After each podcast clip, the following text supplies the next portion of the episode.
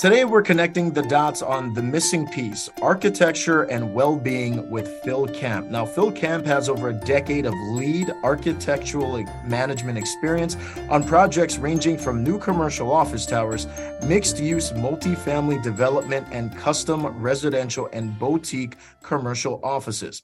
He received his bachelor's degree from the USC School of Architecture in Los Angeles. Go Trojans.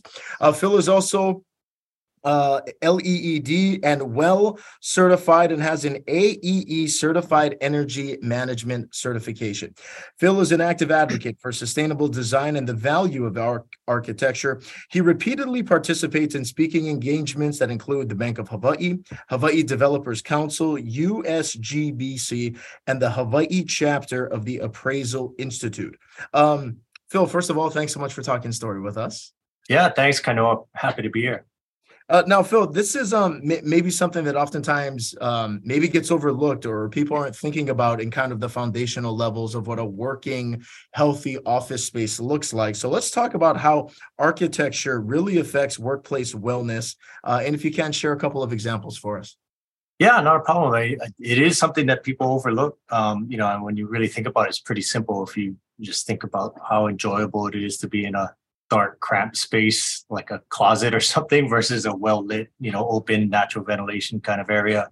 And we're fortunate enough to enjoy a lot of that in Hawaii. So when we're thinking about it through a design perspective, it's really uh, captured from a premise that's called the 330 rule. So that 330 rule basically says in any office setting, uh, whether it's here or in the States, uh, you're spending about $3 a square foot on utilities, about 30 bucks a square foot on rent, by far and away the biggest expense are the people. It's also the most important for any business. The, the people are the people are always the most important part. So keeping the people healthy and and you know functioning and attentive is really what uh, health and wellness and design is all about. So um, that that's kind of where the rule starts, and it starts to uh, you know tackle what, why it makes sense both uh, practically and economically.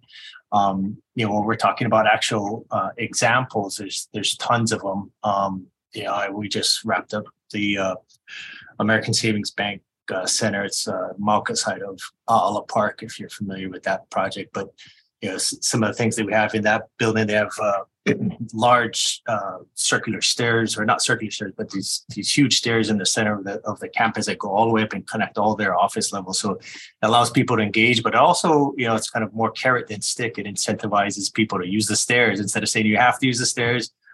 They have some really beautiful, huge stairs that allow for uh, kind of chance meetings on these stairs, but it gets people up and out of their seats. So it's a way to gets them activated, gets their blood flowing, gets people uh, engaged, and then you know the, the it can go on and on. I mean, there's all kinds of other examples. Getting a lot of natural daylight in a space is another huge one. Um, but it's anything that you know, we can do through the design of the space um, that improves your health and wellness just by being there. Because another part of that 330 300 rule is Americans in general spend upwards of 90% of their time indoors.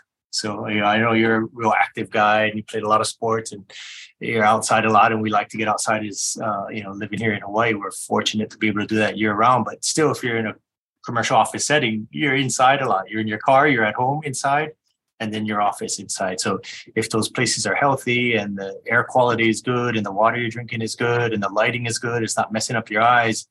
Um, you, know, you can see how that directly affects your health and wellness. And if you're productive at work, your work product's good, right? If you're not productive at work, or worse yet, you're sick and at home and you got a lot of sick days, uh, the productivity of that office goes down. So that's the general premise. Um, now, Phil, another thing we're talking about are these uh, productivity retrofits. Can you explain what those are? So, you know, from our firm, we, we typically will go in and, and look at a place. I mean, obviously, uh, design is important to us. That's what we are. We're designers first and foremost. Uh, architects really focus on the you know, we we like to focus at least at our firm and hierarchy um, on the user experience. So when we're looking at productivity retrofits, we're trying to find ways to create our design and effectuate it in a manner that improves the health and wellness or the productivity of the people in those spaces, right? So we'll take a look at things right off the bat.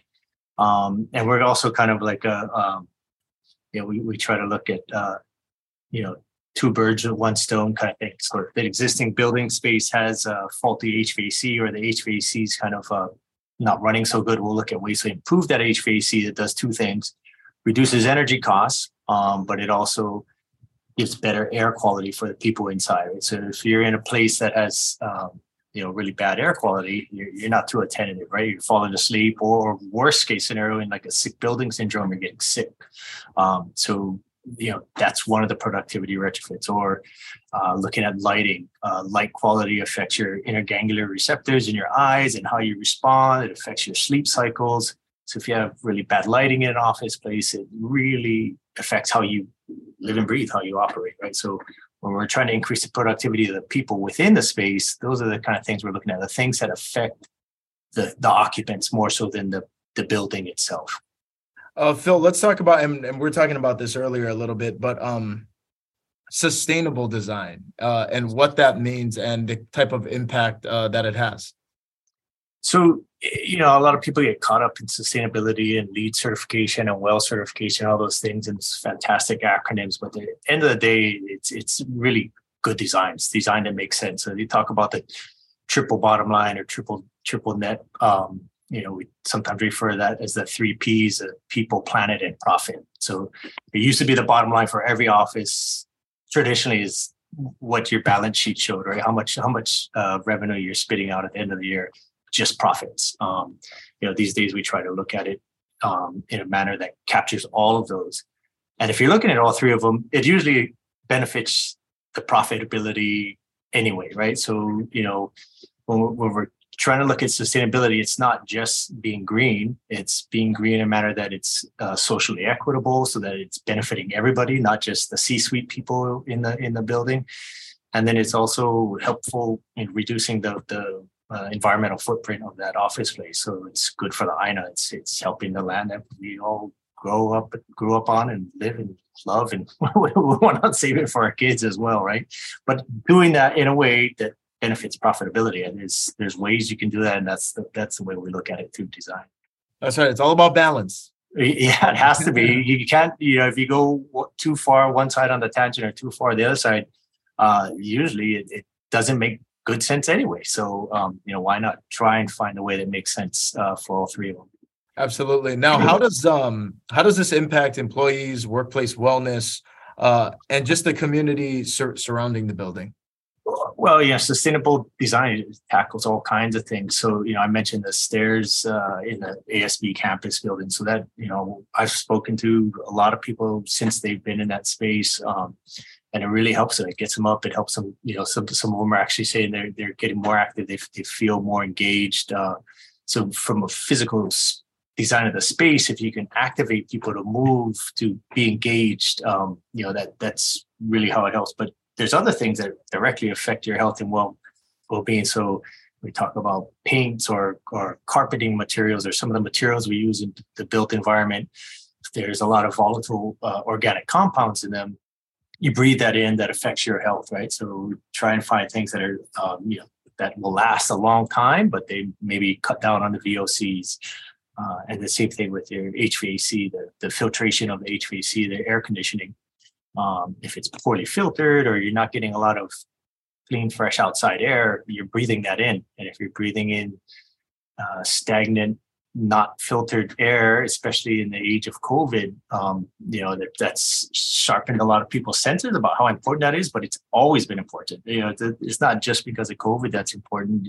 There's sick building syndrome long, long before COVID, and it'll be with us long, long after. So, uh, you know, tackling packing things that improve the how improve your health and wellness in a building are really important and, and you can definitely do that through design uh, let's talk about well for for people who don't know and just the basic science of physical and social environment uh, and what kind of impact that has on um, the benefits of overall health well-being especially um, as you mentioned before obviously in the business place people are the most important part and the type of impacts it can have on productivity uh, and the performance of uh, people working in the building Sure. Uh, you know, WELL is somewhat of a new certification platform. Uh, it was established in about 2014. I think I, I became a WELL certified uh, accredited professional in 2015. So I think I was literally the first in the state of Hawaii to get accreditation, but it's it's similar for those in the built environment to LEED. So it's actually was set up through the same platform, the United States Green Building Council. So LEED's been around for several decades. Um, the big differentiator between those two certification platforms as well. LEED certifies the building; it kind of focuses on the bricks and sticks, the building itself. Well, uh, focuses on the people in the building. So how the how the building affects the people. So it'll it'll hone in on things like uh, air, water, nourishment, light. You know, even uh, what kind of food gets served. There's, there's, a cafeteria on site. You know? They look at you know, how, are you pumping out a bunch of sugar and uh, you know fats and, and making people not healthy, or are you thinking about what you're giving to your people? But it also talks about water turbidity. So is the water being clean? You know, Flint, Michigan brought up a lot of those issues where people had you know really bad water and getting really sick. Uh, we got our own issues here with Red Hill, right? So making sure the water is clean. Um, so there'll be filters and requirements to monitor that water in those in those buildings, um, so that your occupants and your employees are, are healthy and operating at a high level. Uh, and what are some examples uh, in Hawaii of, of a well certified building? Um, our our American Savings Bank campus was the first uh, well certified building in the state. So that's pretty interesting. Initially, when it was built out, it was not certified. During the pandemic, uh, Beth uh, Whitehead over at ASB called and, and asked, "Hey, Phil, what can we do to help help our team. I mean, their their whole culture is about helping their people. So if you remember, we like to forget, but at the beginning of the pandemic, everybody was really concerned. There, there were no vaccines. People were concerned about what can we do to help with the health and safety. So actually at that same time, the Well Institute had stood up this uh, rating platform, which is a hybrid of the basic well certification. It's called Well, uh, uh, what's it? Health and safety. So it's focused specifically in respect to the, the COVID pandemic. And really, we honed in on addressing and improving the health and wellness of the HVAC system and some other cleaning protocols. So on that building, we uh, upgraded the filtration system. Luckily, that HVAC was robust enough already that the um, the fans and the systems allowed to increase the filtration. So we went from I think MERV 8 filters to MERV 13. What does that mean to the common person? It just means that the air is way more filtered, so it's a lot cleaner as you're inside the office working all day. Um, and again, COVID or no COVID, that's a huge benefit to your health and well-being if you're working in that building. Uh, and then they did a bunch of uh, enha- enhanced cleaning protocols, so they're cleaning cleaning surfaces to make their staff feel safer. Um, so that actually became the first, uh, one of the first in the nation, but certainly the first in the state to obtain that certification. And then I believe today they still uh, ASB is still maintaining that certification and trying to keep their people safe and happy and healthy. Earlier on, you mentioned that well was somewhat of a newer certification, but LEED is uh, something that's been around for uh, a number of years. Um, but for for people who are listening and and don't have the background on it, what does it mean to have a LEED certified building? Uh, and what are some examples that that are here in Hawaii? So again similar to well it's a it's a certification platform. So it's um, you know some people kind of knock it. It's like oh it's just a plaque you hang on the wall. But it it, it you know it's kind of like you know if you won the national championship at UH when you're playing football and you had the national championship you you would love to have that plaque right? It, it not just something you hang on the wall. It represents all the hard work you put into getting there right?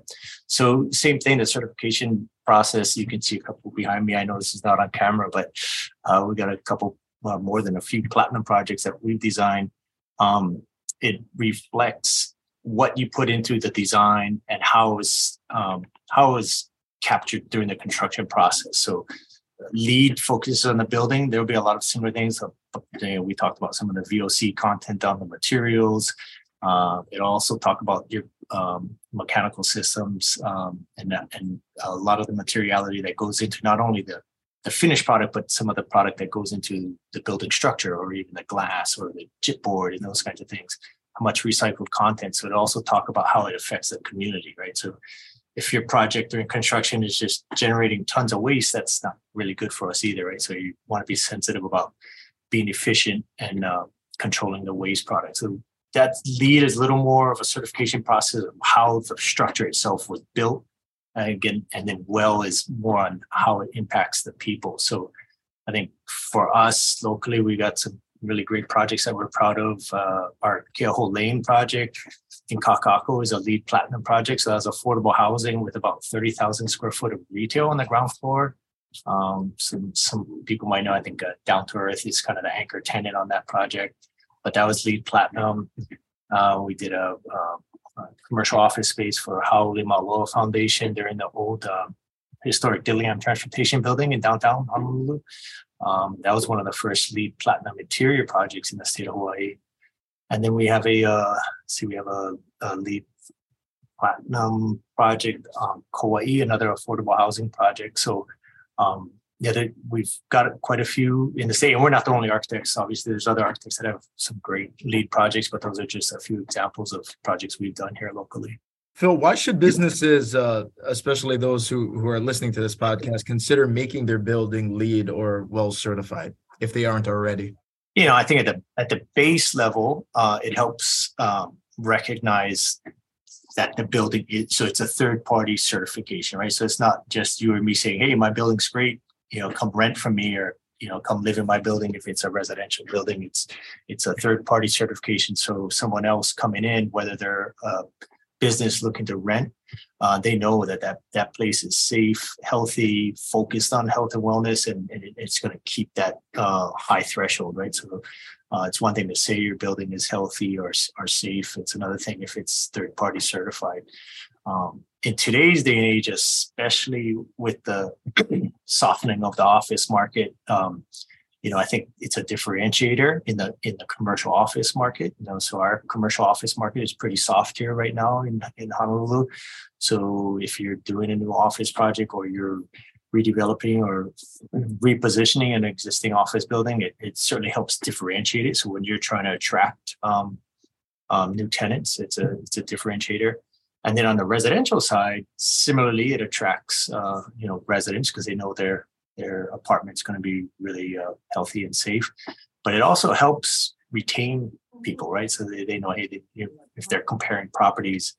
And then one of the tertiary benefits that we've seen on our affordable housing or any housing, if it's LEED certified, it seems to attract people that actually care a little bit more about what they're doing in that space or care sometimes they care a little bit more about the the community they're in. So when they leave those units we've heard from our uh, large scale development partners that have thousands of units nationwide, their LEED properties, when people leave those units, tend to be better kept and not as abused as the project. It, it, it I never would have known that if I didn't work with you know big developers that have thousands of units. But that's one thing that has a real economic return. If you've ever owned apartments, you know how much cost and effort goes in every time someone moves out. So in the LEED properties, it seems that the tenants care more. I think, and um, know that's a that's a great side benefit and also an economic one right so that triple bottom line kind of thing that there's real money and economic return there if you have uh, less turnover costs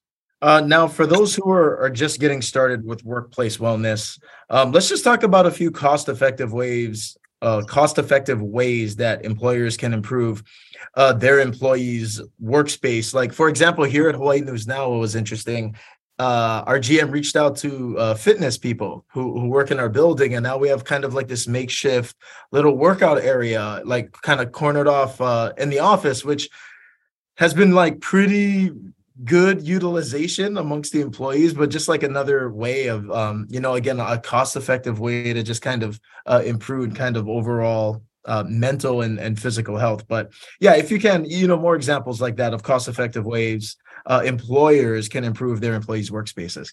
Yeah, I, I, think I mentioned a little bit early in the pandemic. Our our firm, um, you know, stood up a, a couple web pages on our website just to help people in the built environment. Again, there was at that time there's no vaccines, but you know we've been focusing on healthy uh, workplace environments for well over a decade at that point. So we just said, hey, why don't we share some of our manao and let let people understand? Okay, these are quick ways you can do to improve the health and wellness of your built space now, like today, right? And this is again pre pre vaccine. Everybody's like, what what can I do? So you know, some simple things that we suggested. And if you go look at our website, I think we still have that page in there somewhere. And we, we did this big infographic with diagrams and things where you could do and where you could really hit. But it usually hits on the on the simple commonplace things that you can do. So one is improving uh, ventilation, right? So if you look at the corollary between being in a Pike closet and meeting with someone and meeting with someone outside. So you want to move towards more ventilation. So you can do simple things in the office. Adding HEPA filter fans would really help, and you can get those online, right? Just portable fans, but getting air moving so you're not sitting in a stagnant uh, workspace environment. Good for COVID, but also good just for attentiveness and getting uh, more fresh air moving around in the space. The other one, simple things you can do is some signage that help people address, you know, uh, what to do if they're sick or not sick, so no one feels uh, uncomfortable. And then cleaning protocol. That's probably the the simplest thing. And again, that was part of the well standard long before COVID, and it made sense. You know, what do you? Why do you think your doctor's washing their hands before and after every time they meet with you? Right? It's, washing your hands is simple stuff, but uh, if you can incentivize that um, or help help people do it, and then cleaning the workspace. So you know, wiping down surfaces that get touched, high touch surfaces is, uh, is another. You know, those are. I mean, the list goes on and on and on. Um, but those are simple things you can do right now. You don't need an architect. You don't need to renovate your entire work workplace. Um, but those little things. Um, I think the other big one that makes a huge difference. Again, you don't need us to uh, come in and redesign your spaces. Uh, taking a look at your uh, workforce or your company's uh, protocol, right? Uh, do you incentivize people to stay home when they're sick, or everybody comes in no matter sick or not, right? Uh, those those kinds of simple things really make a, a, difference in in how healthy your workforce will be. Also during uh, COVID, Phil, I mean, as as many things did, these hybrid work environments became more and more utilized. Uh, and I don't want, really want to say post pandemic because it's it's like everyone's still continuing to navigate it differently. But you you touched on on how we can do it kind of in in the office setting, but uh, what are some things people can do uh, with their home office? I, I think it's gonna you know kind of as it's the same things, right? It's it's still you're focusing on the health of the person. So whether you're at home or at work, it's still looking at the same thing. So at home, you, maybe you don't have a um, a cooling tower or something with a big HVAC system that you might have on an office tower, so you're just going to crack the windows. Right? That's that's the best. we, you can't do that in an office building, but you can do it at home. You know, so getting the windows open, getting that natural ventilation, getting a lot of air exchanges. Uh, that's one of the best things from a indoor air quality environment. Especially here in Hawaii, it's not like we're in Beijing where the air quality outside might not be that good. In Hawaii, we're very privileged to have some of the best you know air to breathe in the world um, so getting that getting your, your space open uh, getting natural daylight in into your workplace is a huge benefit but doing it in a way that you're not dealing with a lot of glare and it's messing up your eyes and having a hard time working on a computer so setting up your your home uh, office environment where you're getting a lot of natural daylight but it's not too extreme um, and, and again, same thing. You can talk about the cleaning protocol. So whether you're at home working in your home office or in a commercial office, uh, you know, just you know, keep taking care of your place and keeping it clean uh, will will help. You know, certainly if you're working at home, you probably have kids, and if your kids are sick, you know how that goes. So keeping the place clean will help. Uh, uh, we go through that drill a lot with our kids in school. So uh, those those same those same things hold true whether you're at home or or at work. And then I think technology, obviously making sure you got ways to communicate and, and whether it's Slack or Zoom or whatever the, purpose, of, it's not a, a big effort to communicate because staying connected is still important whether you're remote or not.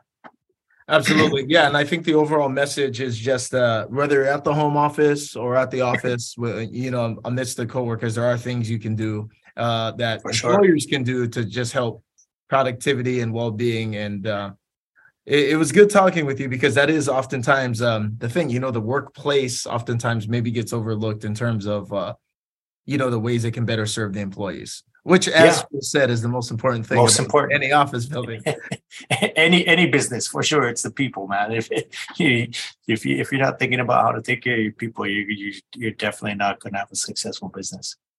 Well, right on, Phil. We want to thank you so much for helping us connect the dots on the missing piece architecture and well being. C- Connecting the Dots is a UHA sponsored podcast. UHA was founded by physicians, and the caring that physicians have for people really powers our company. We help businesses create healthier workplaces. We make accessing care simple for our members, and we strongly support our community. This year, UHA celebrates 25 years of better health, building connections with people through a caring heart. That's UHA Health Insurance.